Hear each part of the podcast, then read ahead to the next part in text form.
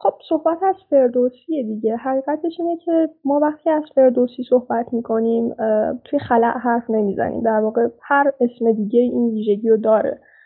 و ما با یک سری پیوندهایی طرفیم. مثلا وقتی اسم فردوسی رو به زبون میاریم از یک طرف ذهن ما میره به سمت ملیگرایی غرور وطنی قهرمان مثلا یا زبان فارسی و شاید یکی از پیوندها هم پهلوی باشه. این کتاب می‌تونم بگم که یه بازندیشی نسبت به این پیوند هاست و خودش هم پیوندهای جدیدی رو ایجاد می‌کنه.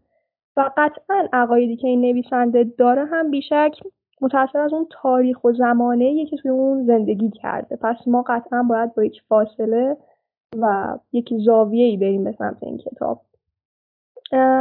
بخوام یه الگوی کلی بگم راجع به بحثم. بحث من توی سه سطح قرار داره. خود زمانه فردوسی خود زمان نگاشته شدن این کتاب که همون پهلوی باشه و زمانه خودمون هم یه سری توضیحاتی خودم میدم که بعد می‌تونیم باهاش راجبش بحث کنیم.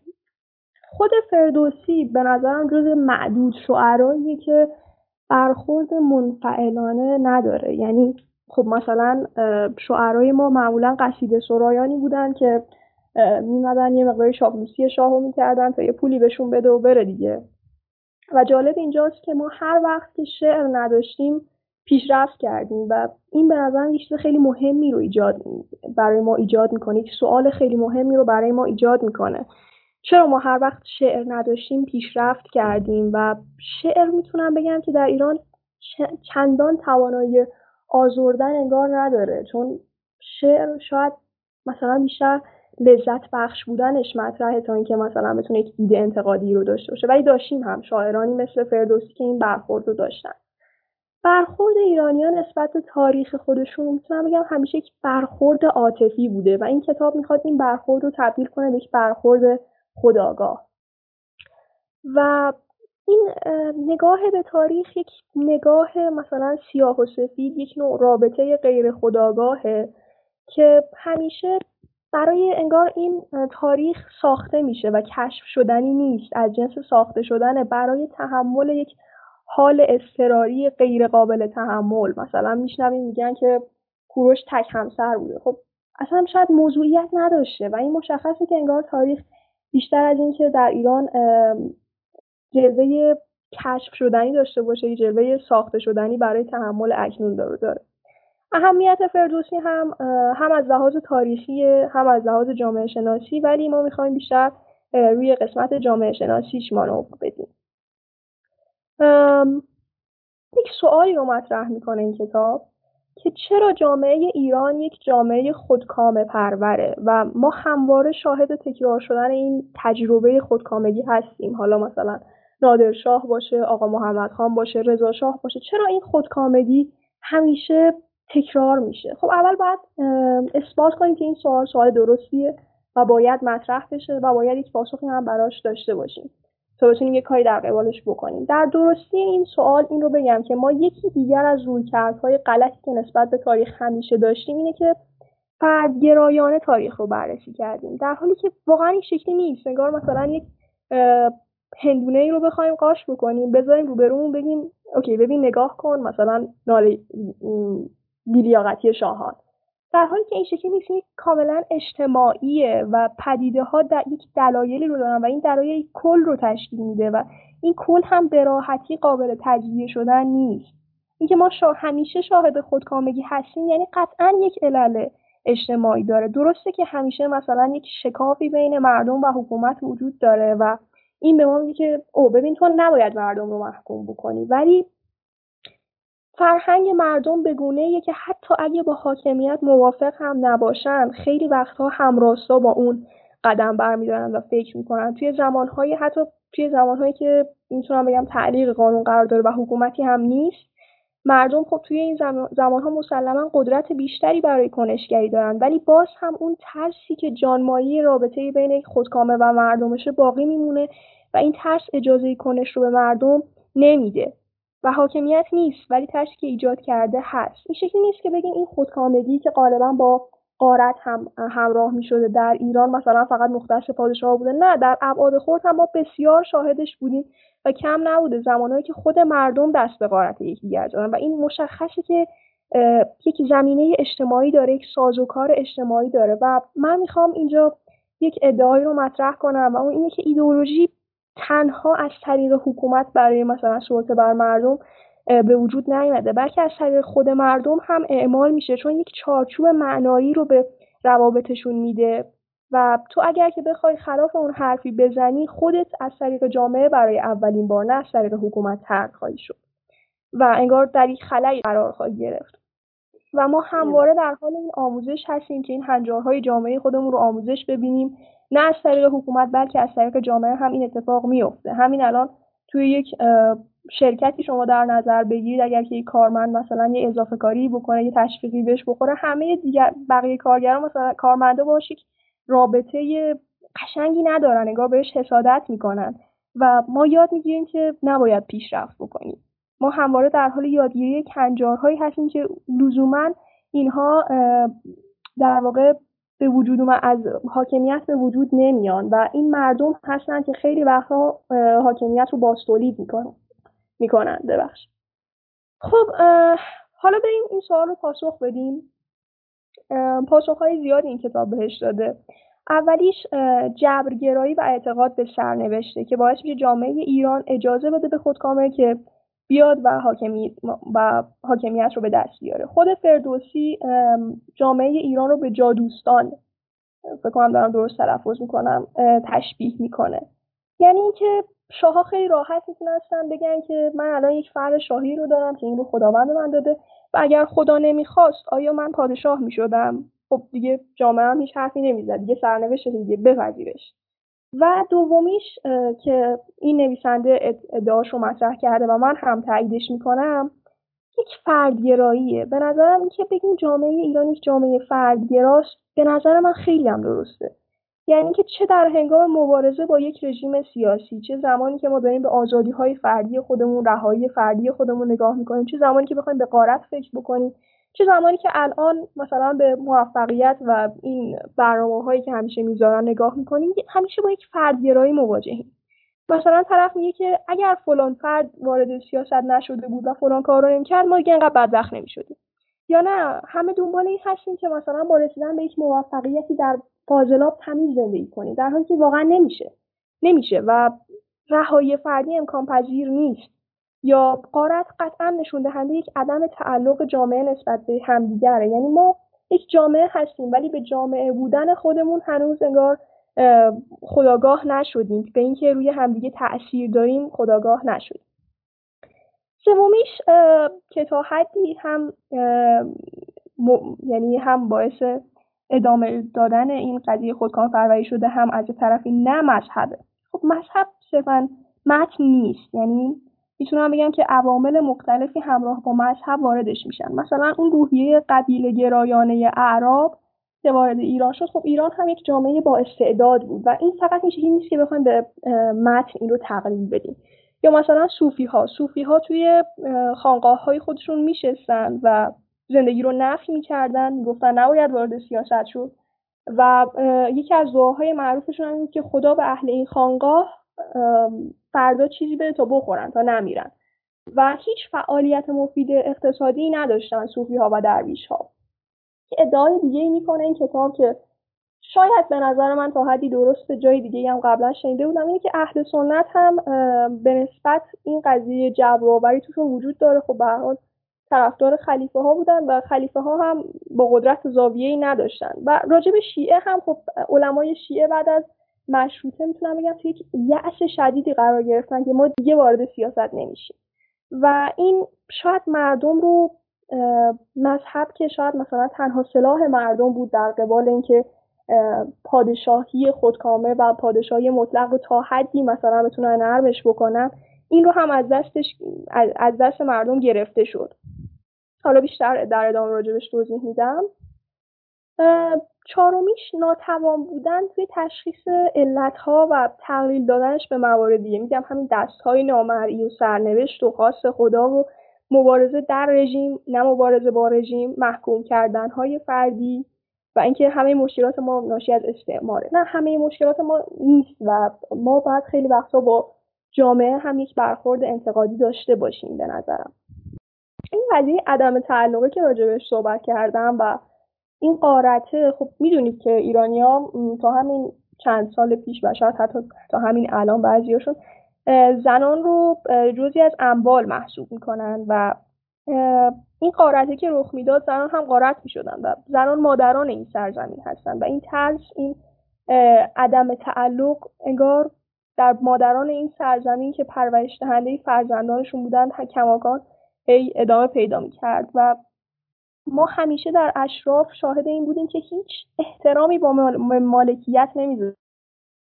تا همین زمان رضاشاه کلی از زمین های گیلان و مازندران و اینا رو میاد و تصاحب می‌کنه و حتی یه اداره می‌زنه برای اینکه این زمین ها رو یه جوری هماهنگ بکنه و مدیریت بکنه. حتی تا همین بیف گوشم شیشمیش قهرمان پروریه یعنی ما فکر می‌کنیم که مثلا قهرمان یک سرشت جداگانه ای داره که مثلا این سرشت جداگانه می‌تونه بیاد و جامعه رو نجات بده. در حالی که اسپینوزا یک بحث جالبی داره راجع به باستولید باستولیدی بودن بدن ها یعنی وقتی که بدن می‌خواد به وجود بیاد و به حیات خودش ادامه بده نیاز داره که اون بدنهایی که از اون متاثر شدن هم وجود داشته باشن. در حالی که ما وقتی قهرمان رو یک ذات جداگونه می‌تونیم در نظر بگیریم یک ذات جداگونه چه شکلی می‌تونه روی یک جامعه کاملا متضاد تاثیر بذاره؟ یا همین چند وقت پیش مثلا توی قضیه افغانستان و احمد مسعود و طالبان و اینا. من خیلی پوستر دیدم. راجع به کارهایی که شده بود مثلا برای احمد مسعود و مثلا نقاشی که کشیده شده بود و اینا عکسایی که بود. ولی من هیچ تص تقریبا می‌تونم بگم هیچ تصویری برای زنان افغانستان ندیدم. تقریبا هیچی ندیدم.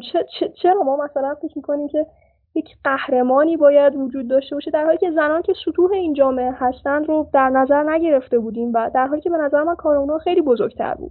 و کار اونها خیلی می‌تونست بیشتر باقی بمونه. حتی اگر احمد مسعود شکست می‌خورد کار اونها خیلی زنان خیلی می‌تونستن بیشتر به مقاومت ادامه بدن. این نبود هفتمیش که گفتم بیشتر راجبش توضیح میدم نبود قدرتی که بتونه این قدرت مطلقه رو مشروط به خودش بکنه.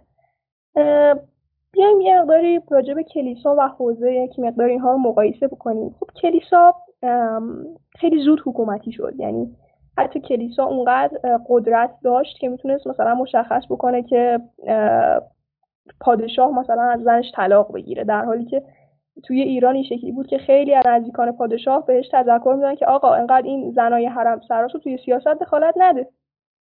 ولی حوزه خب خیلی دیرتر سیاسی شد. یعنی سیاسی که نه خیلی دیرتر به حکومت رسید و تا پیش از اون یک نوع بینظمی یک نوع عدم یک دستگی یک نوع ما روحانیان خیلی متفاوت بودن. یعنی می‌تونم بگم که خیلی هاشون خیلی روشن فکر بودن خیلی فتواهای خوبی صادر می‌کردن خیلی هاشون هم نه. شاید مثل بقیه مردم. و این از قدرتشون کم می‌کرد. یعنی هر پادشاهی که می‌خواست می‌تونست حداقل یه عالمی پیدا بکنه که این موافقش باشه و بگه که خب ببین این عالم منو قبول داره تا به این شکل بتونه یک مشروعیتی رو به دست بیاره. بنابراین توی یک همچین فضایی که نسبت به سیاست یک دیدگاه می‌تونم بگم الهیاتی یک دیدگاه مثلا دست نامرئی و خواست خدا و سرنوشت و اهورامزدا بهش داده و اینا یک همچین فضایی قطعا کسی که بتونه یک کنشی بکنه هم باید یک دستی در این فضا داشته باشه یک عضوی از این فضا باشه. و تنها کسانی که در دوره های مختلف تاریخی در ایران تونستن یک همچین کنشی رو داشته باشن علما بودن. یعنی طبیعیه که اسلام در ایران سیاسی بشه. و خب همین باعث شد که حتی اگر که مثلا نمی‌دونم چپ وارد ایران بشه راست وارد ایران بشه یه جوری سعی کنه خودش رو با اسلام نزدیک بکنه تا از این طریق بتونه تأثیر گذاری داشته باشه. چون که فقط مردم وقتی دیدگاه الهی راجع به سیاست داشته باشن برای تغییر سیاست هم نیاز به یک فتوایی دارن که این هم الهی باشه. راجع مشروعیت بیشتر حرف می‌زنم ولی کلا راحت بوده مش... به دست آوردن مشروعیت در ایران.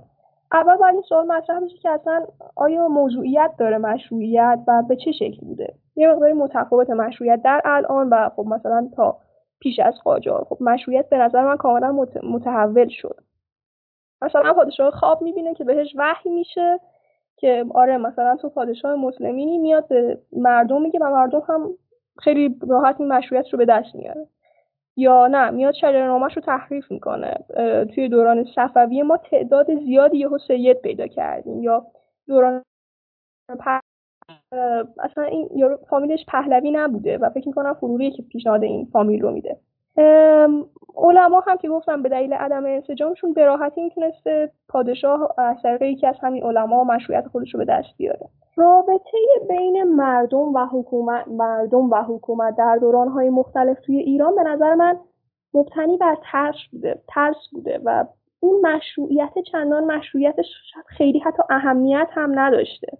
یعنی شما نگاه بکنی حکومت چه شکلی خودش رو تعمین می‌کرد؟ خب توسط مالیات های سنگین که خیلی از مردم حتی مثلا مالیات نمی‌خواستن بدن فرار می‌کردن به کوهستانی جایی و خیلی از معمورهای مالیاتی هم برای مقابله باهاش میمدن شهر رو مثلا دورش رو چیز می‌کردن تا کسی نتونه بره. خب این رابطه کاملا برپایی ترسه یکی دیگهش لشکرکشی و قارت یکی دیگهش تخریب ابنیه تاریخیه. زل سلطان خیلی از کاشی های اصفهان رو تخریب کرد تا بتونه باهاشون پول به دست بیاره. یا معادن و منابعی که ایران داشت خب خیلی وقتا یه کشور که معادن و منابع متعددی داره قطعا پادشاهش رو از مردمش یک مقداری بینیازتر می‌کنه و دستش رو برای مردمش بازتر می‌ذاره و این رابطه این جانمایه رابطه خودکامه و مردم که برپایی ترشه حتی زمانی که خودکامه نباشن در مردم باقی میمونه و اجازه نمیده اینها کنشی بکنن.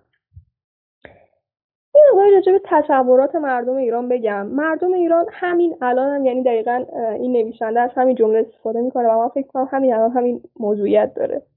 این جمله که یه نفر بیاد این مملکت رو درست کنه این خیلی جمله تیپیکالیه. یا مثلا اعتقاد به یک دموکراسی تجریقی یه, یه فرهنگ که از بالای جامعه به بطن جامعه اعمال بشه یه قهرمان پروری به نظر این دموکراسی تجریقی تا وقتی که سازوکارهای یک یک اتفاقی توی یک جامعه ای وجود نداشته باشه و خود اون جامعه رو تجربه نکرده باشه هر چقدر تو بخوای بهش تحمیل بکنی به زودی اونها رو از دست میده. تو بری اونها رو میرن در کنارش.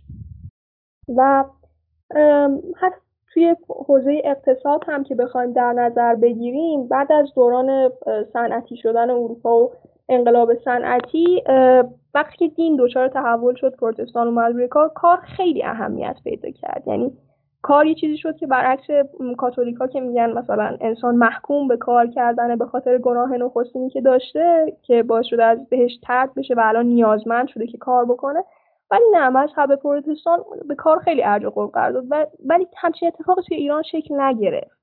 و به دلیل این قارتی که همواره بوده حتی قناعت هم خیلی بهش ارزش داده شد. یه اصطلاح معروفی داریم که خب کسی که مثلا فقیره کسی که قناعت می‌کنه اصلا میشه ازش میشه قارت بشه. خب نمیشه دیگه. بنابراین کار اونقدرها هم که باید و شاید در زمینه اقتصادی در ایران به اوج نرسید. یعنی اهمیت بهش داده نشد. خب یه مقداری راجع به پشتوانه های کنش و مقاومت های مردمی در ایران صحبت بکنم. می‌تونم این ادعا بکنم که تنها پشتوانه مردم ایران دین بوده. و این دین هم مثل خیلی از ابزارهای دیگه یک شمشیر دولبه است خیلی وقتا خودش دچار انفعال می‌کنه مردم رو. و زمانهایی هم که مردم دینشون رو پشتوانه نمی‌کردن و مثلا زرتشتیت منزوی شد هیچ عامل اتحاد دهنده دیگه ای وجود نداشت و حکومت ساسانی به راحتی توسط عرب سقوط کرد. و خیلی وقتا هم فکر می‌کنم که زمان که صفویه سقوط کرد یکی از همین پادشاه که نه فرمانده های مثلا خورده ای که توی حاکمیت وجود داشتن خواهش می‌کنه از یک حاکم بیگانه که تو بیا مثلا پادشاه ما باشو در حالی که رومی ها در مقابل اعراب خیلی مقاومت کردن با وجود که ما سالها با اینها می جنگیدیم و تقریبا برابر بودیم ولی ما خیلی زودتر تسلیم شدیم. این نشون میده که کافی نیست. این اتحاد دهنده دین شاید چندان کافی هم نباشه. این نویسنده میاد و این ادعا رو می‌کنه که اگر علاوه بر دین ملیگرایی هم در ایران وجود داشت ما کمتر شاهد خود خودکامه بودیم. من مخالفم که صرف بیگانگی می‌تونه این قدرت رو داشته باشه. و خیلی وقتا به خصوص توی همین دوران پهلوی همین ملیگرایی موجب سرکوب شده. مثلا ما می‌تونیم بگیم که خب اوکی اگر که ملیگرایی موجب سرکوب داخلی میشه حداقل می‌تونیم در مقابل دشمن خارجی مقاومت کنیم. در حالی که اینطور هم نبوده. ما ما دیدیم که چقدر راحت ایران تسخیر شد. می‌خوام بگم که این ابزارهای مردمی خیلی وقتها از دست مردم دزدیده می‌شد. و چه بسا ایجاد شده بودن برای استثمار. و این کتاب هم خب طبیعیه توی همون دوران نوشته شده. توی یک فضای خود تحقیری نسبت به مثلا مقایسه که بین ایران و غرب می‌شد و از توی دوران پهلوی که این ملیگرایی اوج گرفت به نظرم یه جورایی این احیای غرور بود در مقابل غرب که خب یک به یک سوژه سازی هم رسید. طوری که ما مثلا می‌بینیم که این تاریخ جدیدی که ایجاد شد مثلا که بیشتر مبنی بر دانش بود مثلا به دست ایدئولوژی افتاد و این ایدئولوژی می‌خواست یک مقداری سوژه سازی هم بکنه از طریق همین تاریخ یا یک زبان جدیدی ایجاد شد. تا پیش از اون ما می‌دیدیم که مثلا هر کسی که می‌خواست بگه که من خیلی حالی میشه و اینا میمد مثلا از کلمات عربی استفاده می‌کرد. در حالی که صادق هدایت و نیمایوشیش در این دوران سعی کردن که ساده نویسی و فارسی نویسی رو ترویج بدن و اصلا این اتفاق خیلی توی دوران پهلوی افتاد. و یک خاص بودگی جدید این سوژه سازی ایجاد کرد که نه ما نژاد ایرانی اعراب مثلا فلان ما خیلی برتریم و تقویم ها هم تغییر کرد دیگه. به همون 2500 سال شاهنشاهی تقویم ها تغییر کرد. خب و دین. ببینید هر چیزی که بخواد وارد جامعه بشه هر ابزاری که بخواد وارد جامعه بشه و بخواد این جامعه رو نجات بده حتی حتی اگر سرشتی جداگونه از جامعه داشته باشه که من کاملا مخالفم. اما به هر حال وقتی که جزئی از این جامعه رو بخواد تشکیل بده و کارایی داشته باشه به ناچار اون ابزار اون چیزی که سرشت متعالی و جداگونه ای داره حتی اگر داشته باشه از بین میره و جامعیزه میشه. با وجودی که من گفتم معتقدم که دین کاملا یک پدیده اجتماعیه ولی این گونه نیست که مثلا ما فکر کنیم که خدا یک جهانی رو صادر کرده خدا روی این جهان تاثیر می‌ذاره ولی این جهان روی خدا تاثیر نمی‌ذاره. یعنی اگر که بخوایم دقت بکنیم می‌بینیم که هر جایی که جامعه از لحاظ فرهنگی سقوط می‌کنه اون صفاتی هم که برای خداوندشون به کار می‌برن از لحاظ فرهنگی سقوط می‌کنه. در دوره های مختلف ما شاهد این هستیم که صفات متفاوتی رو برای خداشون ایجاد می‌کنن. و انگار این آفرینش خداوند از بطن نیازهای جامعه و آفریده میشه. به نظرم هرچند می‌تونیم مثلا با من مخالف باشید ولی به هر حال باید این رو هم در نظر بگیریم که این از اونجایی که خیلی اجتماعیه و خودش رو در داخل این ساختار جای داده. بنابراین به عنوان چیزی که خودش بتونه استارت اولیه رو بزنه برای یک تغییر اساسی که مثلا بتونه مردم رو متحد بکنه نه به نظر من استارت اول رو نمی‌تونه بزنه. می‌تونه تقویت کننده باشه یا نباشه نمی‌دونم. ولی استارت اول رو نمی‌تونه بزنه. همونطور که ملیگرایی هم نمی‌تونه. حتی علم رو هم که به عنوان یک ابزار بخوایم در, در نظر بگیریم همین علم تاریخ می‌بینیم که چقدر راحت بر ضد مردم استفاده شد بر ضد کنش های مردم استفاده شد. مثلا ما می‌بینیم که توی دوره های مختلف ما رصدخونه ساختیم. ایران رصدخونه مثلا همه علما رو گذاشتی کنار حالا اومدی رصدخونه بسازی. چیزی که به نجوم مربوطه و شاید تا سالهای سال اصلا هیچ نیازی بهش نداشته باشیم. و یک درس است حداقل تا چندین سال چندین سال. مثلا اینجاست که خیلی از پادشاه ها حتی توی اون قصر خودشون پالگیر داشتن. مشخصه که این علاقه به نجوم هم به خاطر این علاقه به خرافات ایجاد شده و این شکلی نیست که علم هم مثلا بگیم که ساحت متفاوتی داشته باشه. حتی اگر ساحت متفاوتی داشته باشه به نظر من زیر سایه همین اجتماع رشد می‌کنه. یه مقداری راجع به نهادهای مختلف در جامعه ایران توضیح بدم و یک نتیجه گیری هم بکنم. نهاد اول که می‌خوام راجع صحبت بکنم ارتشه. خب زمانی که مردم قدرتی ندارن که مقاومت کنن در مقابل خودکامه چه از لحاظ ذهنی که اصلا بخوان فکر کنن و تخیل کنن راجع به اینکه بتونن مقاومت کنن چه از لحاظ واقعی نداشته باشن. واقعا این قدرت و تنها قدرت های داخلی که می‌تونن در مقابل خودکام مقاومت کنن یا مثلا بر چه می‌دونم اعتراضی برپا کنن یا ارتش یا ارشایره و می‌دونیم که کودتایی که از راه های خیلی رایج بوده برای ساقط کردن یه حکومت. پس حکومت همیشه خودش نسبت به ارتش یک ترسی داره و یه تدابیری هم میاندیشه. به خصوص اگه خود اون حکومت با کودتا روی کار اومده باشه معمولا از این بیشتر هم میترسه. مثلا یکی از مسائلی که همیشه پادشاه سعی می‌کردن رعایت بکنن این بود که نباید به تعداد زیادی از ارتشی ها توی یک زمان مشخصی مرخصی داد. چون ممکن اینا با هم متحد بشن و یه یه شورشی رو مثلا را بندازن. و دومیش این که لشکری ها باید از اقوام متفاوتی باشن.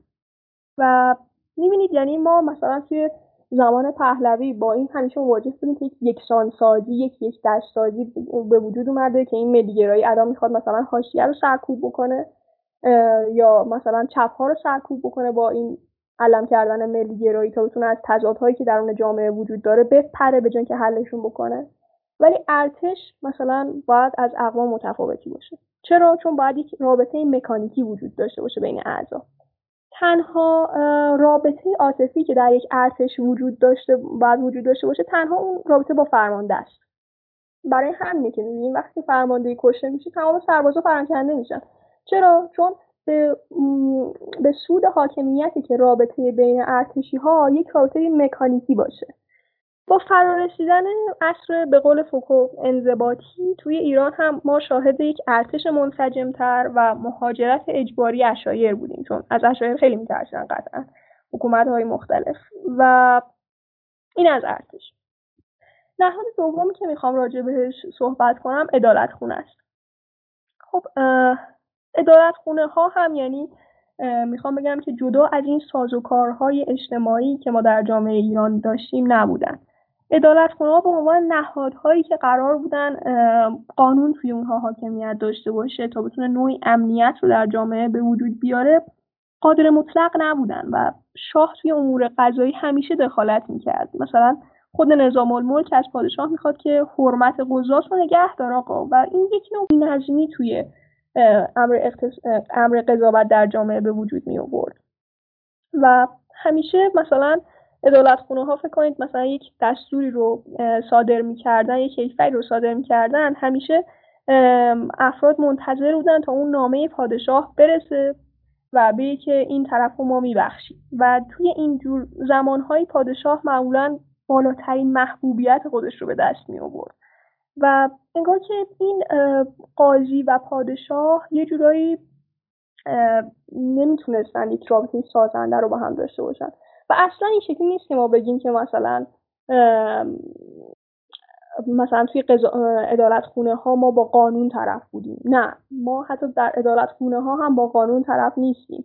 هر کسی می‌تونه سراحتی با چاپلوسی کردن و رشوه دادن به قاضی به نفع خودش حکم دادگاه رو تغییر بده. و یک جمله معروفی هم وجود داره که این عنایت قاضی از دو شاهد عادل بهتره. خب این به ما نشون میده که ما به جایی که با یک جور دشمنی مثلا ادالت خونه و شاه طرف باشیم انگار که مثلا ما یک پادشاهی داریم که در اون پادشاهی های خورد زیادی وجود دارن که همون ادالت خونه ها باشن. و آره این هم راجع به قانون و این هم راجع به اینکه ادالت خونه ها هم از این قوانین حاکم در اجتماع و این سازوکارهای اجتماع مستثنا نبودن. این که می‌بینیم ما یک بینظمی یک فردگرایی یک عدم تعلق که ثمرش قارته یک نوع هرج و مرج و قبیله گرایی که هر حاکمی می‌رسید مثلا دادش خودش رو به یک منصبی بهش می‌داد نه مثلا بر اساس تخصص. اینکه ما همه اینها در تمام سطوح اجتماع خودمون چه در حکومت چه در حوزه چه در عدالت خونه ها می‌بینیم نشون دهنده اینه که جامعه ایران نسبت به کل بودن خودش ناخودآگاهه. با وجود اینکه یک کل رو تشکیل, میده ولی زمانی که نسبت به کل بودن خودش ناخداگاهه اصلا انگار مثل یک ماشینی که درست کار نکنه. در حالی که در دوران انقلاب صنعتی یک نوع انسجام بیشتر یک نوع تخصص سالاری بیشتر و دوراندیشی بیشتری ما میدیم که این نشون میده اونا به جامعه بودن خودشون خداگاه شدن. به نظر من شاید بتونیم ادعا رو بکنیم که مدرنیته در ایران به بلوغ نرسید. و ما خیلی زود از دوران شجاعت این رو داشته باشیم مثلا خودت بیاندیشی. خیلی زود این دوره رو طی کردیم و به این رسیدیم که ما الان فرصت اندیشیدن نداریم. به جای شجاعت اندیشیدن ما الان نیاز داریم اینکه فرصت اندیشیدن داشته باشیم. به نظرم خیلی زود این رو گذرو کردیم و به بلوغ نرسید و تاریخ راجع به تاریخ بخوام توضیح بدم. همونطور که گفتم مبنای تاریخ ایران تا قبل از دوران پهلوی اون چیزی که در اذهان مردم وجود داشته همون کتاب فردوسی بوده. کتاب فردوسی اوایلش از لحاظ تاریخی اصلا معتبر نیست. ولی از زمان سلوکیان به بعد خب تا حدودی شاید بگیم که تطابق داره. و این ذهنیت مردم بوده دیگه. حتی توی نامگذاریاش هم که نگاه می‌کنیم مثلا تخت جمشید. جمشید کیه؟ جمشید یکی از شاههای مثلا شاهنامه است که اصلا وجود خارجی هم نداره یا نقش رستم. آقا این شاپور اونم پادشاه روم اصلا چه رفتی به رستم داره؟ بعد از دوران یعنی در دوران پهلوی یک سری باستانشناس و کارشناس تاریخ و اینا میارن و اینا متوجه میشن که اصلا هخامنشیانی بوده. و ذهنیت مردم این دانش جدیدی که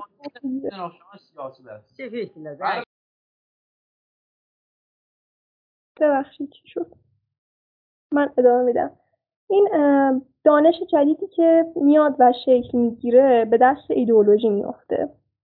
به گونه که انگار یک جوهره ثابتی وجود داره در طول تاریخ این توی تمام ادوار مثلا تکرار شده و اصلا هیچ اشکالی براش وارد نشده. هرچند توی دورانهای مختلفی مثلا شاید یه مقداری تحلیل شده ولی باقی مونده و تا الان هم هست.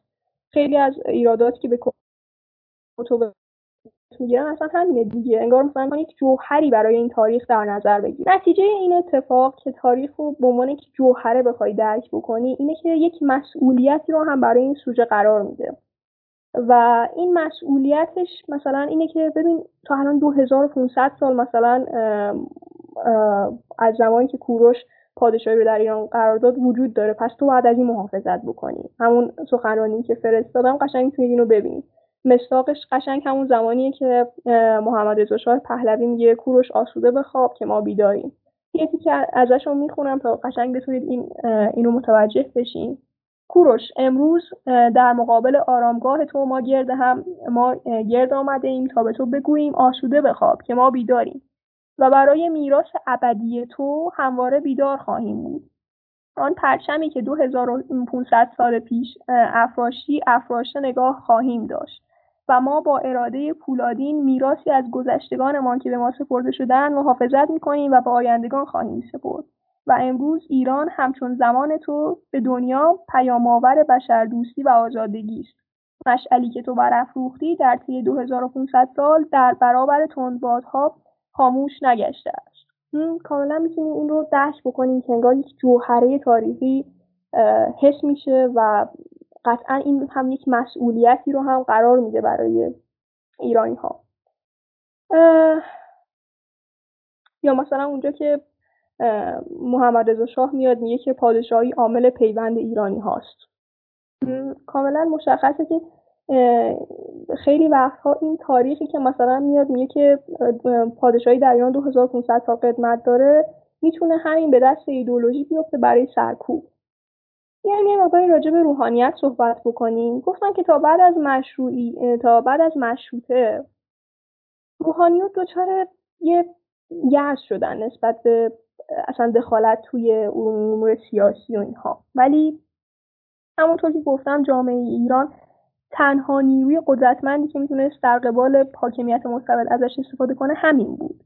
و علوم انسانی هم در ایران رونق نگرفت و این یکی از دلایل اسلام یعنی سیاسی شدن اسلام در ایران بود. اما بعد از انقلاب 57 چه اتفاقی با روحانیت افتاد؟ روحانیتی که نهار حکومتی شد.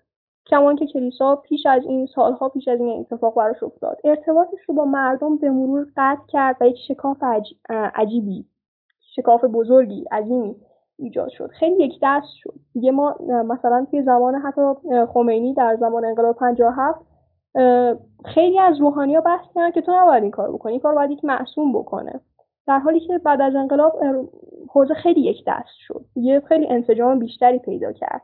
و مردم تنها نیروی خودشون در مقابل حاکمیت از دست دادن. حالا می‌تونیم این سوال رو بکنیم که حالا که دین خب این شکلی میشه و روحانیت اون قدرت خودش رو از دست میده. آیا یک زمینه ایجاد میشه تا علوم انسانی بتونه مثلا یک قدرتی بگیره و مردم بتونن از این طریق مثلا جلوی خودکامه رو بگیرند؟ در ادامه بهش پاسخ میدم. فرهنگ از بالا وقتی که بخواد فرهنگی از بالا به جامعه تحمیل بشه خب قطعا نمی‌تونه در ساز و کارهای جامعه نفوذ کنه و صرفا مبنی بر نشانه هاست. تشبه جا در حالی که اگر یک فرهنگی در عمق جامعه ریشه داشته باشه مثلا عید نوروز رو در نظر بگیرید عید نوروز هم یک جشن 2500 سال است ولی این باقی موند. خب چرا باقی موند؟ به خاطر این بود که جامعه ایران اکثریت کشاورز بودن و با اومدن بهار خوشحال می شدن در حالی که بقیه جشن ها در اصل بیشتر پادشاه میشه و بقیه پادشاه های سرزمین های دیگه براش هدیه می آوردن خب این ارتباطی به مردم نداشت. حالا تو بیای بعد 2500 سال احیاش هم بکنی زمانی که تو بری این جشن هم با تو میره. دیگه باقی نمیمونه. و ما دیگه می‌تونم این ادعا رو بکنم که ما دیگه فرهنگمون از بالا نیست. یعنی بخواد مثلا مبنی بر ما هنوز مبنی بر نشانه ها هستیم ولی دیگه این فرهنگ از بالا به ما تحمیل نمیشه. این فرهنگ از پایین جامعه برمیخیزه و نویسنده این کتاب این ادعا رو می‌کنه که اگر که فرهنگ یک مردمی از سطح خودشون بلند بشه نه از طرف حاکمیت می‌تونه توی امور کشورشون قدرتمندانه تر عمل کنن و توانمندتر بشن. اما ما هنوز ناتوانیم. ما هنوز درگیر ابتزالیم ما هنوز با فرهنگ نشانه سالاری داریم پیش میریم. یه اینستاگرام داریم فکر می‌کنیم که مثلا این نشانه آزادیه. و نشانه های خوشبختی رو دور خودمون جمع کردیم و به انتظار خوشبختی به انتظار آزادی نشستیم. نشانه های فرهنگ رو دور خودمون جمع کردیم در حالی که واقعا هیچ بوی ازش نبرد. یک جمله ای داره نیچه که واپسین انسان رو اینطوری, اینطوری به تصویر می‌کشه. که واپسین انسان ها به ندرت با یکدیگر دعوا می‌کنن و وقتی هم که دعوا می‌کنن به سرعت آشتی می‌کنن. می‌دونین که توی جنگ توی فلسفه نیچه خب خیلی تقدیس میشه به عنوان چیزی که تنها جنگ می‌تونه آفریننده باشه.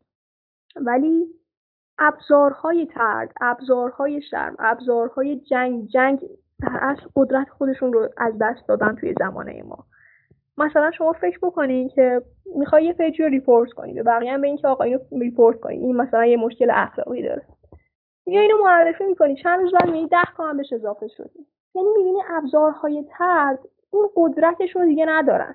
یا سورن کیرکگور یه جمله معروفی داره احتمالا خیلیاتون هم شنیدید. بگذار دیگران از گناه آلود بودن دوران ما شکوه کنند.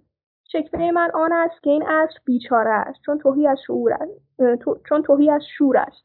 افکار مردمان به اندازه بند کفش شروبل است و به اندازه دختران بند باف ترحماندی اینان توهیتر از آنند که قادر به گناه کردن باشند. حالا من از شما این سوال رو می‌کنم که آیا در یک همچین فضای ناتوانی که حتی اگر که فرهنگ از سطح مردم برخیزه اصلا علوم انسانی در یک همچین فضای ناتوانی می‌تونه رشد بکنه می‌تونه یک کنشی رو انجام بده؟ چه کسی می‌تونه یک کنشی رو انجام بده؟ کسی که خودی داشته باشه.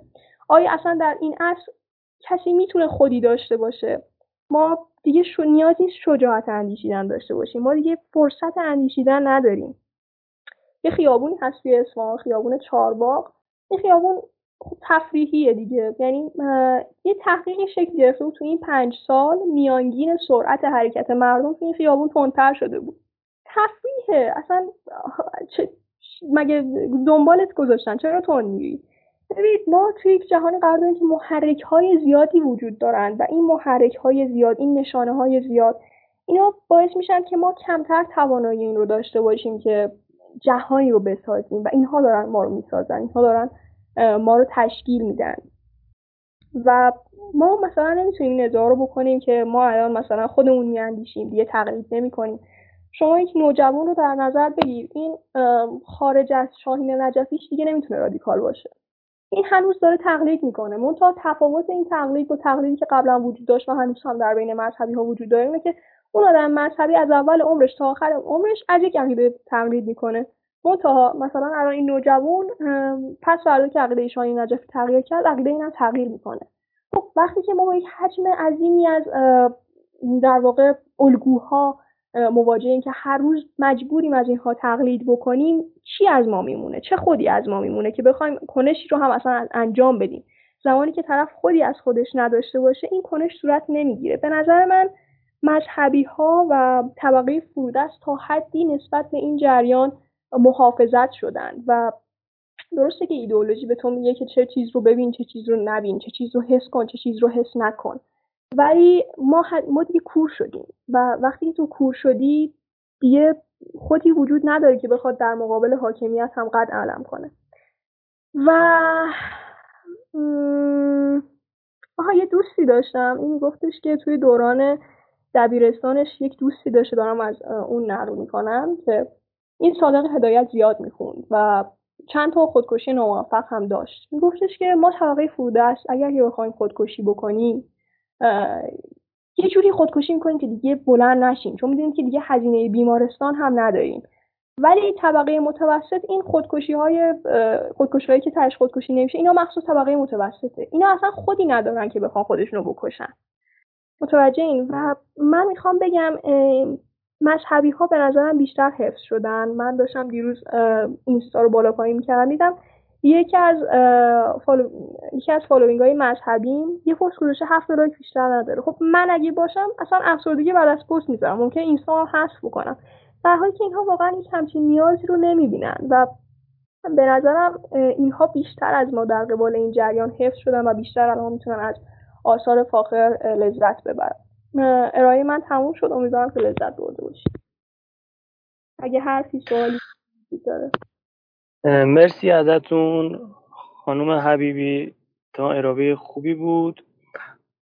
دوستان فعلا ما یه دونه کامنت داریم می‌خونم. حالا اگر جوابی داشتین حالا یا تحت عنوان کتاب یا نظر شخصیتون حالا اینو جوابش بفرمایید.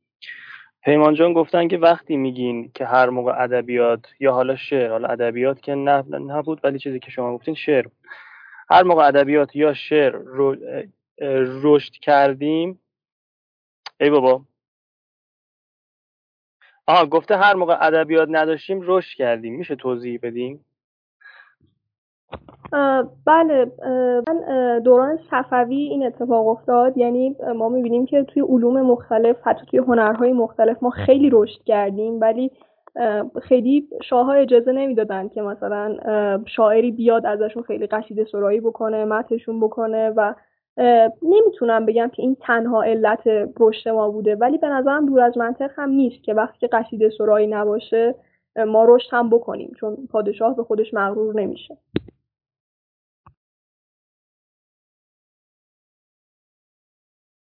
بله. خب حالا کسی اگه حرفی داره یا نکته ای داره یا سوالی داره تحت عنوان کتاب یا سوال از خانم حبیبی بگه.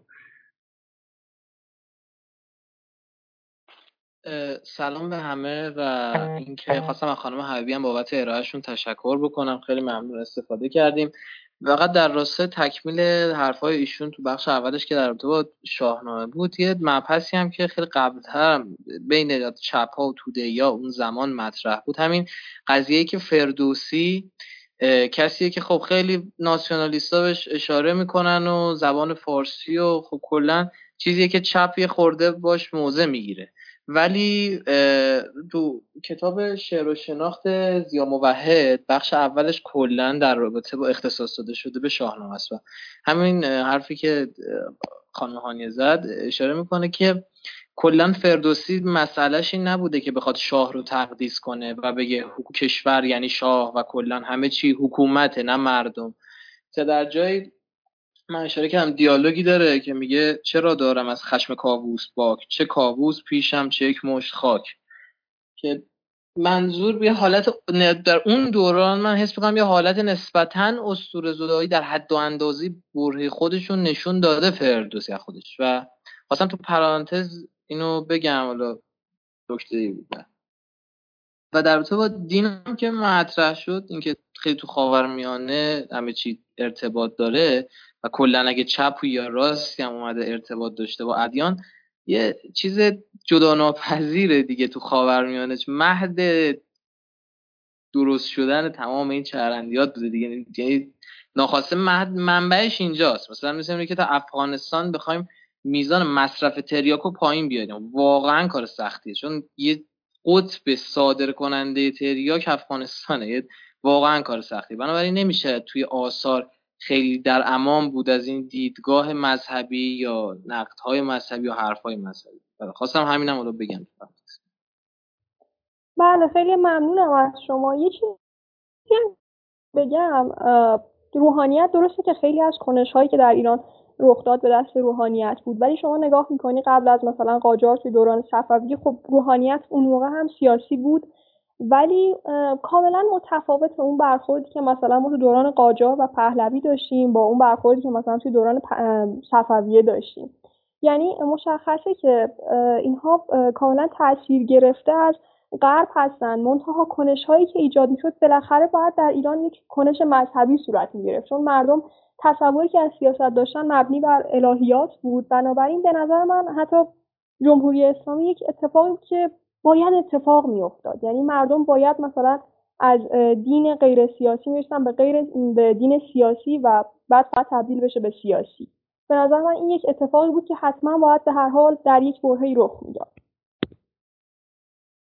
کسی دیگه اگر سوالی داره نظری داره ممنون میشم. بگید بعد اصخایی می‌کنم یه سوال برام پیش اومد. گفتید که مسیحیت خیلی زودتر وارد سیاست شد تا اسلام. بعد برای من اینجا سوال پیش اومد که خب مسیحیت در وهله اول نه به اون صورت کتابی داشت و نه به اون صورت همون در وهله اولش ادعای حکومتی چیزی کرد. ولی اسلام خیلی سفت و سخت اومد گفت من کتابی دارم یه قوانینی دارم و یه حکومتی هم می‌خوام و می‌خوام تشکیلش بدم و خب همین هم اتفاق افتاد تشکیل شد و تو همون برهه‌ای که تازه مطرح شده. و خلفا می‌بینیم که حالا مثلا علی ابن ابی طالب مثلا یکی از اونها بوده عمر و عثمان فلان و این برام سوال پیش اومد که واقعا برای من نمی‌دونم آنچنان تاریخ نخونم از شما می‌خواستم بپرسم که واقعا همچین فکتی هست که یعنی مسیحیت خیلی زودتر وارد سیاست شد و وارد حکومت تا اسلام؟ خب بله همینطور که می‌بینم میگم یعنی فقط متن نبوده که ما بخوایم از لحاظ متن بررسی بکنیم.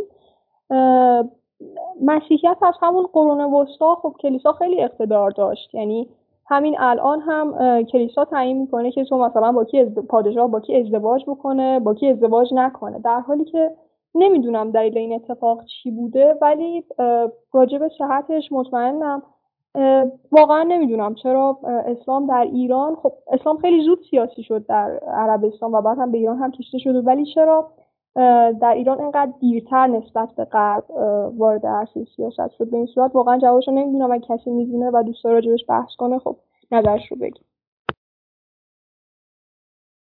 با عرض سلام و ممنون بابت بحث جالبی که ارائه دادید. خیلی جامع جالب بود.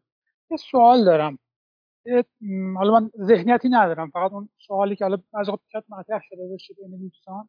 مسئله همون پسرکشی و پدرکشیه. اون تفاوتی که توی فرهنگ غرب حالا تو اون اسطوره ها عنوان میشه به عنوان پدرکشی و تو فرهنگ ایرانی به پسرکشی عنوان میشه. جایی توی این مورد حالا شالات همین توی این کتاب reference دیگه دارید که مطرح کنین دوتا رو؟ ممنون میشم اگه توضیح نه من جایی ندیدم متاسفانه. خودم هم اطلاعاتی ندارم در این بار جناب آقای نویدفر با عرض سلام و احترام خدمت دوستان عزیز که توی این live حضور داشتن. می‌خواستم بگم که دو تا مسئله بود. می‌خواستم بگم یکیش رو که دوستان گفتن اینکه گفتین موقعی که شعر بوده ما پسرفت داشتیم یا پیشرفت نکردیم این زیاد به نظر من رابطه ای نداره حالا در هر صورت جوابی داده یه مسئله دیگه بود در مورد این که گفتین تصوف یکی از عاملایی بوده که یک جورایی بیتفاوتی سیاسی رو انگار به ارمغان ورده خب ما می‌بینیم که تو تاریخ ما دو جور تصوف داریم. یکی اون زهادن که میرن گوشه نشینن و اینا که تو ایران اصلا زیاد نبودن. اما متصوفه ایران کاملا متصوفه فعال بوده. یعنی مثلا ابو سعید ابوالخیر پادشاهان کاملا باش در ارتباط بودن. یا اصلا خود صفویه اصلا با تکیه بر قدرت صوفیا میان روی کار و سالها حکومت می‌کنن. اصلا رابطه مراد و مریدی دارن. و یک رابطه خیلی عجیبی تو دوره تیموریه اونقدر قدرت بعضی از متصوف زیاده که تیمور که یک شخصیت بسیار عجیبیه. از نظر قصی القبلی و از نظر کشورگوشایی و قدرت جلو یکی از این صوفی ها میگن میلرزیده اونقدر که میترسیده از قدرت این و یه احترام و جایگاه خاصی داشتن. و فکر نمی کنم بشه جدای از سیاست بدونیم تصوف رو تو ایران. اما در مورد اینکه گفتین اسلام دیرتر وارد شده به سیاست. خب من با این مخالفم. البته ما این موافقم که کلیسا زودتر دخالت هاش رو شروع کرده. یعنی دخالت های سیاسی مستقیم. نمی‌دونم دادگاه تفتیش عقاید شدت عملشون بسیار زیادتر بوده که اصلا در نهایت با واکنش پرتستان ها روبرو شدن که ما هنوز به اون مرحله شاید نرسیدیم. اما اسلام از همون ابتدا خب اصلا شما یک نفر که تو اسلام به عنوان مثال ما بهش میگیم پادشاه اونا که نمیگن پادشاه میگن امیرالمؤمنین. یعنی از همون ابتدا یعنی اون کسی که تو ایران مثلا تاهریان تشکیل میشه تاهریان مستقیما باید نامه بگیرن از مرکز خلافت عباسی و مشروعیتشون رو مستقیم از عباسیان می‌گیرن. یا بعدش بعدا همه سامانیان نمی‌دونم غزنویان همه مشروعیتشون رو از اسلام دارن می‌گیرن. امام جمعه تعیین میشه قاضی القضات تعیین میشه اینا همه منصبای اسلامی. و کاملا اصلا ساختار ساختار اسلامیه. و نمیشه بگیم اسلام دیرتر اما تشیع به طور خاص آره دیر وارد سیاست شده. یک برهه دوره آله بویه بعد دوره صفویه و در نهایت هم خب حال حاضر. اما خود یا حالا مشروطیت هم فعال بونه اما خود اسلام اصلا از اول حکومت های داخل ایران دیگه زیر بعد از اسلام زیر مجموعه یک سیستم اسلامی بودن. و ما نمی‌تونیم کلا حکومت های داخل اسلام خارج از چارچوب اسلامی حکومت های داخل ایران رو خارج از چارچوب اسلامی اصلا حتی در موردش بحث کنیم. کاملا ساختار اسلامی داشته ممنون ازت. بله می‌خوام بگم که منظور من این بود که هرچند من اینجا از و اصلا حواسم به این نبود پیشا از این معذرت می‌خوام. می‌خواستم بگم که دقیقا همینه. یعنی هر حکومتی اسلامیه هر حکومتی به راحتی می‌تونه اسلامی باشه. در حالی که کلیسا مطلقتر بود مشخصتر بود. در حالی که هر کسی می‌تونه به راحتی بیاد نظر یک عالمی رو بخره و در واقع خودش رو اسلامی جلوه بده. یا نه یه خواب اینه که فلان فهم می‌کنه و خودش رو بیاد اسلامی جلوه بده. اینه که انقدر راحت یعنی می‌خوام بگم که آلت دست میشه. و بله راجع به صوفیان هم من اطلاعاتی نداشتم. صرفا این اطلاعاتی کتاب داده گفتم که خب یک همچین چیزی رو تشبیه کرده بود. به نظرم این کتاب همونطور که گفتم یک وضعیت خود تحقیری نوشته شده. یعنی اینکه خب دیگه هیچ کسی هیچ کاری نمی‌تونه بکنه. ادیان که اینجوری ملیگرایی که اونجوری و به نظرم این کتاب یک مقداری بدبینانه نوشته شده و حق با شماست. راجع به شعر هم فرم قطعا بی تاثیر نیست. یعنی شما نگاه بکنی خب شعر ما بوده در حالی که ما چندان اون قطعهایی که مثلا قبل فلسفه داشته ما فلسفه نداشتیم. فلسفه کارش آزردنه. فلسفه اصلا از همون سقراطش بگیر تا همین الانش خیلی با دلپذیری و این چیزا سر کار نداره. در حالی که شعر سر و کار داره.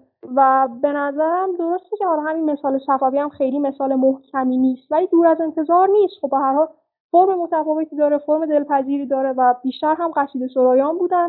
بنابراین خیلی دور از انتظار نیست. به نظر من فردوسی هم جز معدود شاعرانیه که یک برخورد منفعلانه نداره. و بقیه شاعران خیلی وقتا این برخورد منفعلانه رو داشتن. این نظر منه و راجع اون قسمت صوفیان واقعا هیچ اطلاعاتی ندارم. صرفا نظر نویسنده رو گفتم و معذرت می‌خوام. من چون کتاب رو نخوندم یه سوالی برام پیش اومد که یه گوشه خانم حبیبی فرمودن که به نظر منم کاملا درسته. در ذهن اکثریت ایرانی ها یک تصور الهی از سیاست و همه چیز وجود داره. بعد برای دوره حاضر می‌خوام ببینم که این آقای رضا چیزی نوشتن. مثلا در قرن بیستی یکم که ما خواهان و یا امیدوار به تغییرات مثبت اجتماعی هستیم با توجه به این سازوکار ذهنی ما و این روند فردگرایی که در ما هست مردم هنوز درگیر این تصورات هم حالا حتی نوع جدیدش مثل قانون جذب و کارما و که اصلا بهتر از من می‌دونین شما. انرژی مثبت و منفی و اینا. چطور این تغییرات مثبت میشه در این جامعه به وجود بیاد؟ آها یعنی سوالی بود که چه راهکارهایی دادن. منظور اینه؟ ببینید آقای رضا که همونطور که گفتم تو دوران پهلوی زندگی می‌کردن و دوران پهلوی حتی خود دو تا شاهش که مثلا جفتشون اهل تجدد بودن و اینها باز هم جاهایی که نیاز می‌شد خودشون سعی کردن با دین به یک مشروعیتی برسونن. و به نظر من همین الان هم شما فکر کنین که مثلا میگه نه طرف خوب فکر کن مثلا مثبت فکر کن تو می‌تونی مثلا بوش الان مثلا وضعیتش خوب میشه. به نظرم این قضیه الهیاتی باور داشتن به سیاست هنوز هم وجود داره. هرچند در قالب جدید و واقعا نمی‌دونم چه راهکاری وجود داره براش. این نویسنده ملیگرایی رو پیشنهاد داده ولی من واقعا نسبت به این ابزار بد خب خانم مرزیه گفته بودن که زنها چون پرورش دهنده و تربیت کننده غالب در جامعه هستن باید مورد توجه ویژه قرار بگیرن ولی آنچه که در زنان افغانستان در حال حاضر گفته شد درست نیست. چون در مبارزات حال حاضر اینکه حداقل اینکه در صفحات طرفداران مبارزات و حرکت ها و اعتراضات زنان افغانستان به تصویر کشیده شده و نمیشه گفت که زنان کاملا حذف شدن در این مبارزات. که فکر کنم این یه یعنی این مطلبشون یه حالت نکته ای بود. یه سوالی توش نیست به نظرم.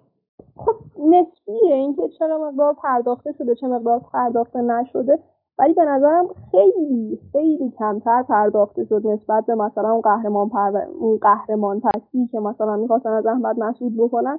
در حالی که احمد مسعود شکست می‌خوره ولی به نظرم اون تضادی که بین طالبان و زنان وجود داره این هیچ وقت شکست نمی‌خوره. و ما اگر که دوراندیشانه تر بهش نگاه بکنیم این زنان می‌تونن بیشتر این مبارزات رو ادامه بدن.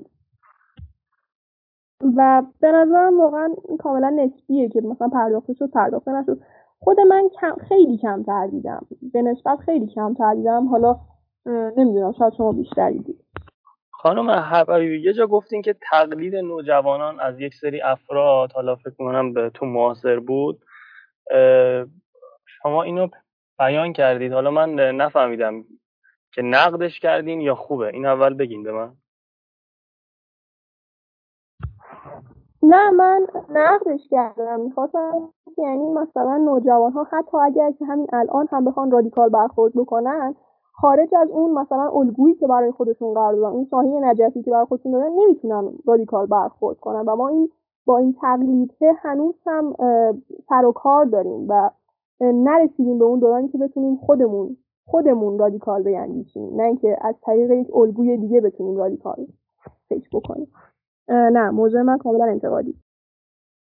خب ببینید ما همیشه یه مطلبی داریم که حالا به خصوص تو مطلبای مثلا هنری و آرتیستی این که شروع کار همیشه با تقلیده. حالا تو فلسفه هم هست تو همه صنایع هم هست. یعنی یعنی اینکه اولش با تقلید اینا کلا استارت شروع میشه بعد دیگه کم کم یعنی اون شخص مسیرش رو پیدا می‌کنه. ممکنه همین تقلید تا آخر ادامه پیدا کنه.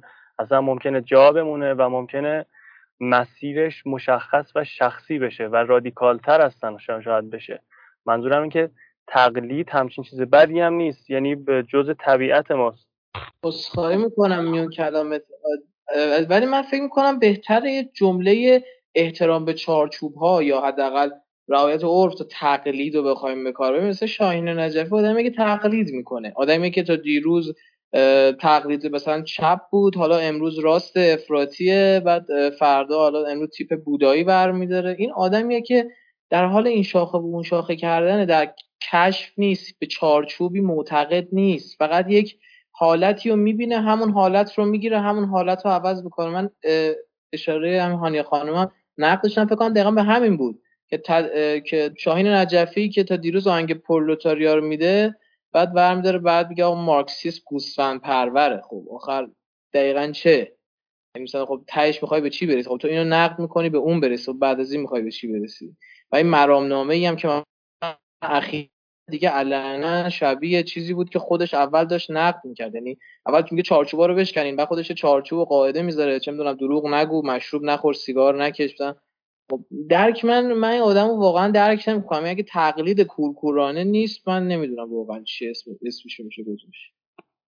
خب ما ما الان با, با بحث تقلید الان ما طرفیم. اصلا نه شاهین نه هر کسی دیگه ای تقلید خانم حیبی گفتن که خوب نیست.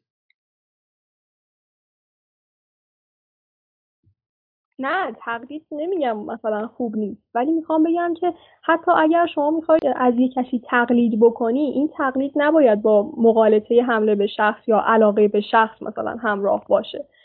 ببین شما باید یک رابطه سازنده رو بتونی برای خودت داشته باشی که بتونی به رادیکال بودن خودت خارج از اون فرد هم فکر کنی. حتی همون اول که می‌خوای شروع به تقلید بکنی اینو بدونی که آقا ممکنه این آدم به خطا بره یه جایی. در حالی که مثلا مخاطبین همین فرد مثلا یه مدتی چپ بودن این چپ بود یه مدتی هم راست بشن این چون این راسته. می‌خوام بگم که این تقلیده یک تقلیدی نیست که اجازه بده اینها بالغ بشن و به یک استقلالی برسن. این تقلیدی که کماکان ادامه پیدا می‌کنه و نمی‌تونه خارج از اون رابطه خودش رو تصور بکنه و این تقلید تقلید همراه با یک مقالطه است. وگرنه تقلید به صرف بد نیست به نظرم. اینجوری نمیشه گفت که ما یه پیش زمینه فکری حالا تو ذهنمون باشه که ممکنه این طرفی که ازش داریم تقلید می‌کنیم ممکنه اصلا به راه دیگه ای بره. خب اگه اینجوری باشه که کلا ما نباید هیچ کاری رو انجام بدیم چون ممکنه اون کسی که داریم ازش تقلید می‌کنیم اصلا به بیراهه بره. این یه پیش زمینه اتفاقا مقالطه ترتره اگه اجازه بدید می‌تونم صحبت ببخشید. به نظر من, من ما نباید کل هستی خودمون رو بر اون فرد بذاریم. درسته؟ به هر حال ممکنه این فرد به هر طرفی بره. خود من یک زمانی به هر حال طرفدارش بودم. ولی وقتی که می‌بینم این فرد به هر سمتی میره باید این رو هم در نظر بگیرم که اگر که من می‌خوام تقلیدی رو هم بکنم این تقلید نباید به این شکل ایجاد بشه. یعنی من با اصل تقلید مشکلی ندارم. به هر حال هر چیزی ممکنه. اصلا تو تقلید بکن. ولی تقلید تو این شکلی نباشه که صرفا به اون فرد وابسته باشه. تو تو, تو تقلید بکن. خب الان تا اینجا موافقم. دقیقا همینه. تا اینجای حرفتون اوکی هم که خب ما می‌خوایم اگه یکی تقلید رو انجام بدیم همه جوانب رو تقلید ما انجام نمیدیم. یه یه جنبه دو جنبه سه جنبه شما ما انجام میده یه مثلا سبک شخصی شما دیگه تقلید مثلا نمی کنیم یا همه کارهای زندگیشو که نه. آره تا اینجا من اوکی هم ولی اینکه تقلید نباید بشه که فردا ممکنه مثلا به چپ بره یا به راست بره این به نظر من اشتباهه شما آقای پیمان یه نکته ای فکر کنم داشتید ممنون. چیزی که هست ما یه چیزی داریم به نام اون آرمانخواهی چی به نام اعتقاد باور داریم. تو باور مثل یه مرغ کاملا که شما از توی زمین زاره مرغ رو می‌گیری می‌خوای همش رو بخوری. اون میشه باور و اعتقاد با پوست و گوشت و پر و همه چی. ولی وقتی که میشه آرمان خواهی اون تیکه که درسته برمیداری. مثال آخرین آهنگ شاهین نجفی در مورد اسم آهنگ پدر بود در مورد تجاوز پدر به دختر بود. کاملا ساختار شکن. مخصوصا تو جامعه ایرانی. یکی از جوامع هم افغانستان هم ایران جز جوامعی که درصدش کمی بالاتر و چون مخفی میشه هیچ ارائه ما نداریم چه درصدی است. ولی حدودا پیش بینی میشه درصدش. مسئله تجاوز پدر به دختر توی جامعه ایران و جامعه افغان بالاتره. ولی اومد قشنگ ساختار شکست. شما جایی که هر جایی که درست هست اون نکتهش رو برمیدارید. از شاهین نجف یه جایی داره کذب میگه. من کاری باش ندارم. یه جایی قشنگ بهترین نکته درستترین نکته رو برمیدارید. تو آرمان خواهی شما بهترین رو برمیدارید. میایید پوست بقول معروف پرای مرغ رو می‌کنید پوستش رو جدا می‌کنید اما اشوش جدا می‌کنید. قسمت قابل خوردن و مناسب رو برمیدارید. توی بحث مثلا کسی مثل شاهین نجفی من خودم رو میگم حالا یه بود شخصی خودم در نظر می‌گیرم. جایی که مناسب از شاهین نجفی من برمیدارم. شاید اون حرف تقلید که چون یه ترمولوژی کلیه. وقتی میگی یعنی همه چی کپی می‌کنه. اون کپی کاری کار اشتباهه. ولی بتونید بهترین نکته رو بردارید. بقول معروف جایی که درست میگه جایی که مناسب هست از مثل خود جای نجفی از محسن نامجو. کسایی دیگه حافظ من در مورد حافظ انقدر بزرگش کردیم خیلی نکات منفیش در نظر نمی‌گیریم خب؟ ولی کلا میگیم حافظ همه چی خوبه. حتما. نه حافظم جاهای ضعف ضعف خودش داریم که ما نباید سمتش بریم. جایی که درسته در مورد مولوی جایی که درسته ازش برداشت می‌کنه حالا بازم نظر من بود ولی فکر می‌کنم یکمی بحث شاهین میگم یک کار خیلی قشنگ این ترانه پدرش بود. واسه خیلی جالب بود. نوع ارائهش نوع ساختاری که این شعر اومده بود ایجاد کرده بود. کاملا یه میگم اسمش گوشه ش... دوستان گذاشتن خودش گوشه شر اعظم. شاید نجفی واقعا شر اعظمه. یه جاهایی می‌بره که اصلا جرئت نمی‌کنی نگاه کنی حالا بازم این نظر من بود. تخمت من تو پرانتز فقط یه نکته اشاره کنم ببخشید کلامتون این که از هر ایده یه تیکیشو برداری من همیشه من تزم برای اینه که زندگی ب... یه جمله این جمله بر من نیست برای کسی که به خاطر ندارم. زندگی بد زیسته را نمی‌شود خوب زیست. بعد به تب من نمی‌تونم. شاهین نجفی که این کجروی فاحشو داره و این حالا زیر پرچم رفتن برای منفعت و سودی و ازش ببینم و حالا یک حرفیش هم بخوام قبول کنم اون حرف هم صد درصد به خاطر سودی زده شده نه به خاطر صلاح.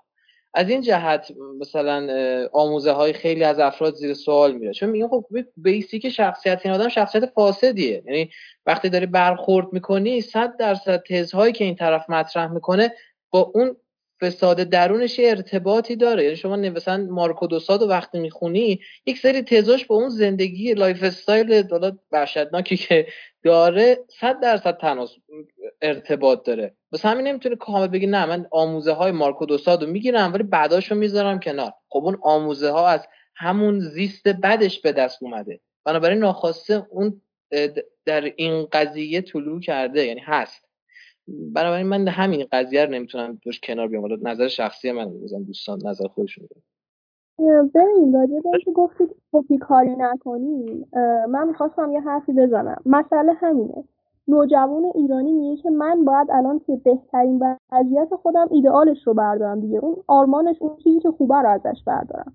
مسئله اینه چرا این موقع فقط شاین نجفیه؟ چرا هیچ رفرنس دیگه ای وجود نداره؟ چرا اصلا هیچ رفرنسی رو خارج از این نمی‌تونه تصور مسئله اینه که انگار فقط در همین خلاصه میشه. خب اصلا باشه تو بردار ولی این فقط این تنها منبع تو نیست. شاید خیلی های دیگه هم خواننده های ایران می‌شناسم که خیلی ساختار شکنتر عمل کردن و خیلی کمتر به خطا رفتن و ما نگاه می‌کنیم توی هم یک از همین آموزه هایی که مثلا آموزه که نه حالا توی یکی از لایواش من موقعی که طرفدارش بودم گفت این بود که تو دست اول نمی‌دونم طرفدار من مخاطب منی که از خیلی مخاطب عامی باشی.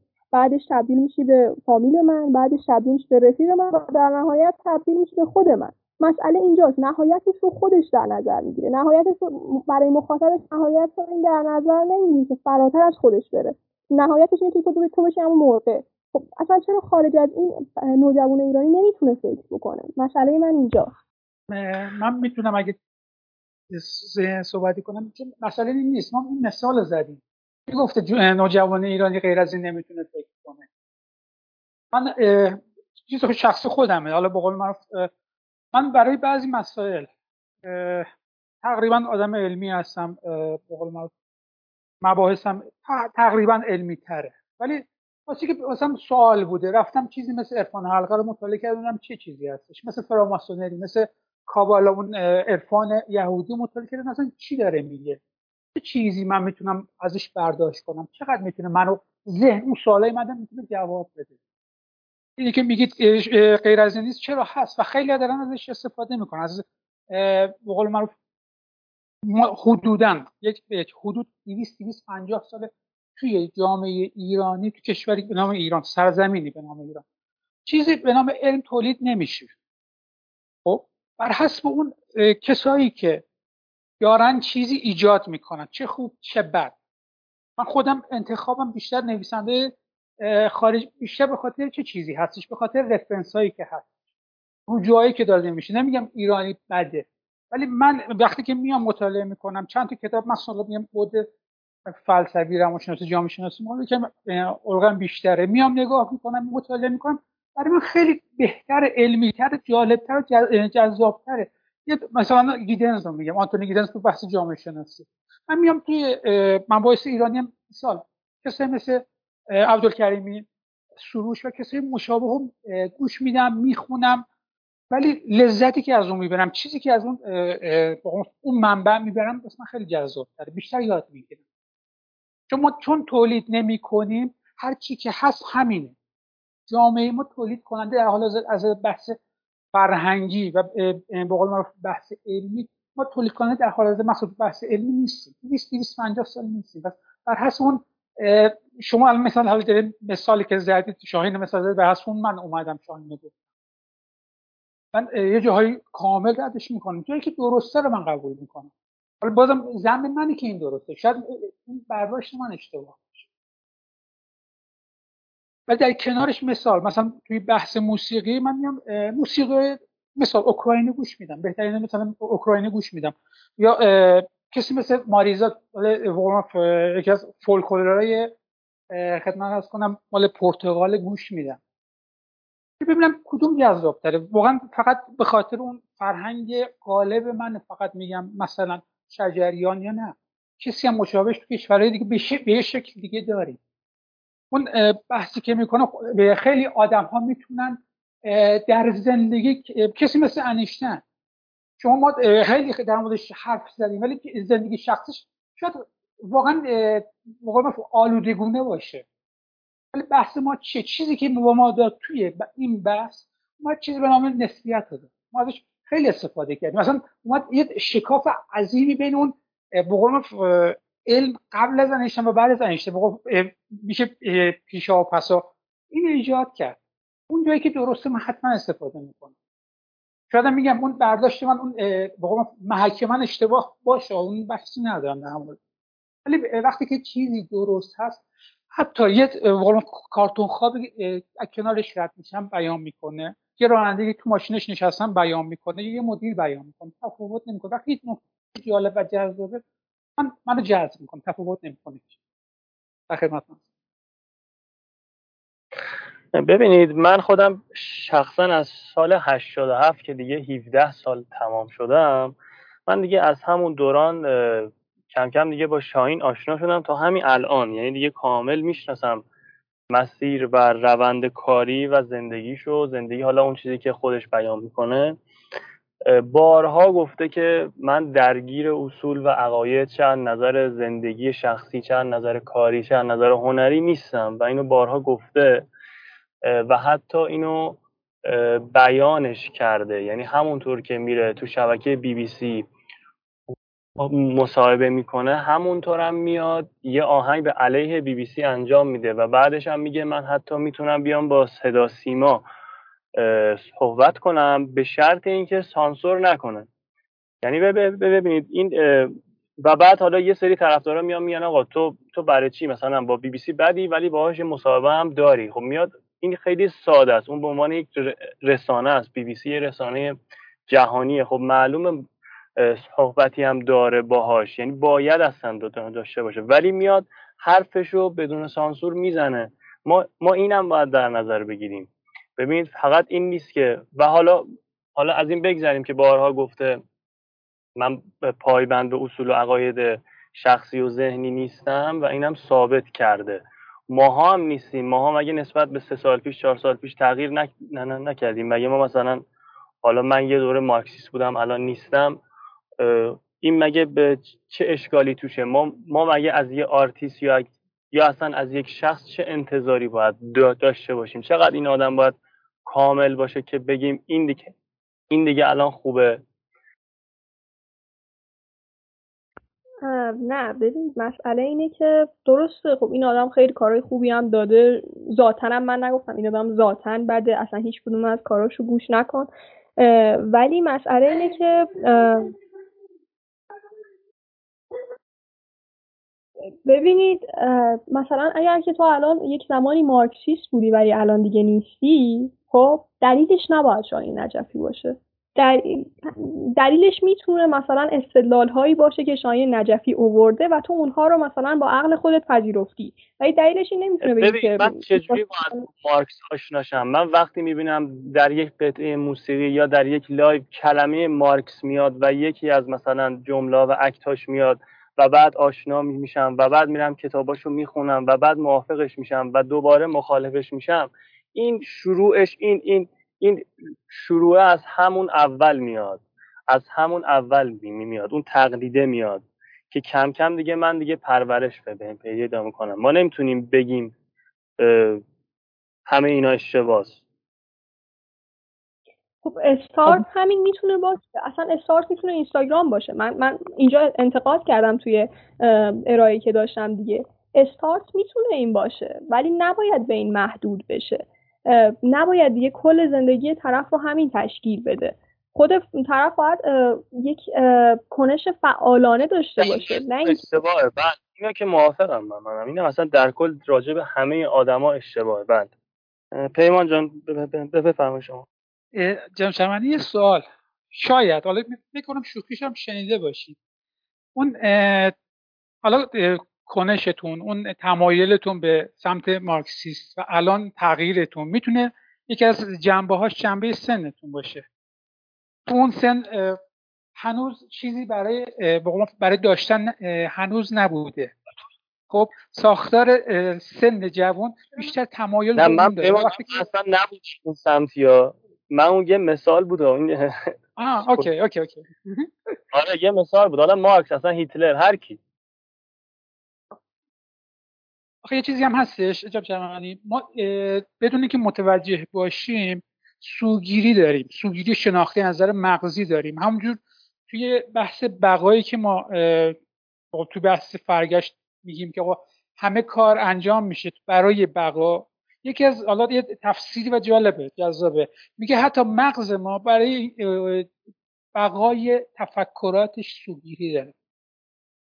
یعنی می‌خواد اون تفکرات اون باورها اون اعتقادات روش هی خودش پاورجا نگه میداره که اونا رو حفظ کنه بدون که متوجه باشیم یه سوگیری شناختی. شاید. من فکر کنم خانم مینجاد نگاه می‌خواستن یه حرفی بزنن. صدا میاد؟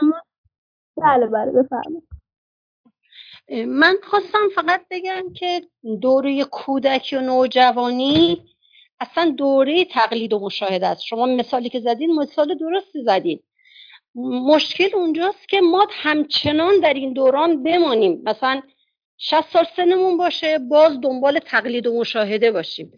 اهل نقد و بررسی نباشیم. اهل به حساب کنجکاوی نباشیم. الان دوستمون که گفتن من یه زمانی حتما مطالعاتی کردن. مثلا مارکسیست بودم بعدا تغییر دادم حالا به هر دلیلی. اگر این بر اثر مطالعه و بررسی و تحقیق باشه نشانه بلوغ رشد فکری انسانه. ولی چیزی که شما در مورد شاهین نجفی گفتین و کلا سلبریتی ها مثلا یه روز میان توی مملکت شجریان میشه خدای همه چیز. در حالی که ما می‌دونیم شجریان در زندگی شخصی خودش خیلی مسائل داشته حالا نمی‌خوایم وارد بشین دیگه همه می‌دونن. ازدواج مجدد و من نمی‌دونم ثروت اندوزی و همین داستان ها. ولی این مرید و مراد بازی های ما باعث میشه اصلا آدم جرأت نمی‌کنه یه کلمه حرف بزنه. من یه بار این حرف تو یه گروه گفتم و صحبت حقوق زنان بود و فوش خوردم از همه. منظورم اینه که ما عادت کردیم به این مسائل. همونجور که شما خودتون خانم حبیبی در توضیحاتتون گفتید ذهن ایرانی حداقل اینطوریه. یعنی ما باز نیستیم ما جستجوگر نیستیم ما نقد و بررسی نمی کنیم ما میریم اکثرا نمیگم همه. ما میریم مرید یک کسی میشیم. اگه شجریان من مرید شجریانم. اگه شاهین نجفی من مرید شاهین نجفیم. اگه نمی‌دونم فلان فیلسوف من میرم مریدش میشم. نمیرم بفهمم که واقعا کجا رو درست گفته کجا رو اشتباه کرده. این در ما زیاده. متاسفانه در همون کودکی در همون نوجوانی مثل اینکه ببخشید مغزمون میمونه. عذر می‌خوام. نه خواهش می‌کنم. کاملا با شما مت... موافقم. و این قضیه تقریب گرایانه من به نظرم اونقدر رایجه که حتی فکر می‌کنم بعد از اینکه فضای مجازی روی کار اومد فاصله ها خیلی کمتر شد. یعنی مثلا یک سری تمایز ها از بین رفت. ما شاهد این هستیم که تمایز ها دیگه چندان اهمیتی انگار ندارن. کیفیت ها مثلا این خوبه مثلا این بده. انگار خیلی اهمیتی پیدا نمی‌کنن و خیلی وقتا حتی مثلا من خودم شاهدش بودم که نوجوان ها مثلا دیگه شاید چندان تفاوتی با جوون ها نکنن. مثلا من خودم به شخص به عنوان مثلا یک نوجوان می‌تونم یه دار بکنم که کیفیت ها خیلی به نظر من علاوه بر اینکه به هم نزدیک شدن همه همزمان با هم سقوط کردن. این نظر شخصی منه و با شما هم موافقم. یه مطلبی هست تو این بحث چیزی آزادی اطلاعات. بیشتر حالا بحث اون اینترنت رو که همه می‌تونن تقریبا دسترسی بیشتری داشته باشن. تفکر اصلی بود که کمک می‌کنه گروه های مختلف تشکیل بشه. ولی توی بررسی که کردن متوجه شدن بیشتر دو قطبی ایجاد میشه. توی مثلا توی بررسی توی چیز آمریکا انجام شد بین جمهوریخواه و دموکرات. دقیقا پروسه که اومد اینترنت موبایل و رسانه های جمعی حجمشون اضافه شد. به جای اینکه کمک کنه این قطبی شدن از بین بره بیشتر به دو قطبی شدن دسته از اوقاتم به خاطر اینه. یعنی شما الان بازم نگاه کنید مقایسه کنید شاید یک مدلی ما تو ایران همین الان تو جامعه سیاسیمون داشته باشیم. کمک نکرد بیشتر رشد کنیم. و توی بحث اطلاعات ما یه بحثی داریم قبلا ما اطلاعات رو مخفی می‌کردیم پنهان می‌کردیم. سانسور به اون شکل بود. الان حجم اطلاعات رو بیش از حد وارد می‌کنن. حجم اطلاعات نابربوط رو بیش از حد وارد می‌کنن که دیگه اطلاعات درست دیده نشه. از اوقات به خاطر اینه. یه کمی اون دو قطبی شدن بازم اون جامعه تصحیح نشده و شاید هم یه کمی تخریب بشه به خاطر این باشه. بله. بفرمایید بفرمایید. به نظر من این دو قطبی شدن شاید حتی بتونیم بگیم چند قطبی شدن امکان گفتگو رو فراهم نمی‌کنه. یعنی ما فکر کنم تنها چیزی که از سنت روشنفکری و اینا گرفتیم اینه که نسبی گرایی یا مثلا کسرت گرایی. خب این هست این هم هست. اوکی چرا دعوا می‌کنیم؟ چرا جنگ می‌کنیم؟ چرا؟ اصلا بحث مساوی با دعوا. تو ایرانی همچین تفکری وجود داره و اینها علیرغم وجود فضای مجازی به نظر من نمی‌تونن امکان دیالوگ بینشون وجود نداره. و همون ساز و کارهایی که در این فضا وجود دارن مثلا من تو explore هم چی برام میاد؟ همون چیزهایی که دنبالش می‌کنم. چیز مخالف عقیدم که برام نمیاد. که همون چیزهایی میاد که من همچین لایکشون می‌کنم. و در اصل ما چرا هم زیست می‌کنیم و چیزهای متفاوت کنار هم زندگی می‌کنن ولی اینها هیچ گفتگویی بینشون برقرار نمیشه. و اگر گفتگویی هم برقرار بشه خیلی حالت همون مورید و اینا پیدا می‌کنه. خیلی به جایی کشیده نمیشه. حتی اگر هیچ فرد قطعا هم به غلط باشه به اشتباه باشه گفتم ریپورتش که بکنیم اتفاقا بیشتر دیده میشه. همچین فضایی به نظر من واقعا اصلا مفید نیست. یعنی ما می‌تونیم خیلی بهترش بکنیم ولی از لحاظ فرم هم فرم هم روی محتوا اما که همون چیزی رو به ما نشون میده که ما داریم قطعا این به ما از ما امکان مواجهه رو می‌گیره. نه اوکی مرسی که همراه بودین و از بقیه از عزیزان تشکر می‌کنم.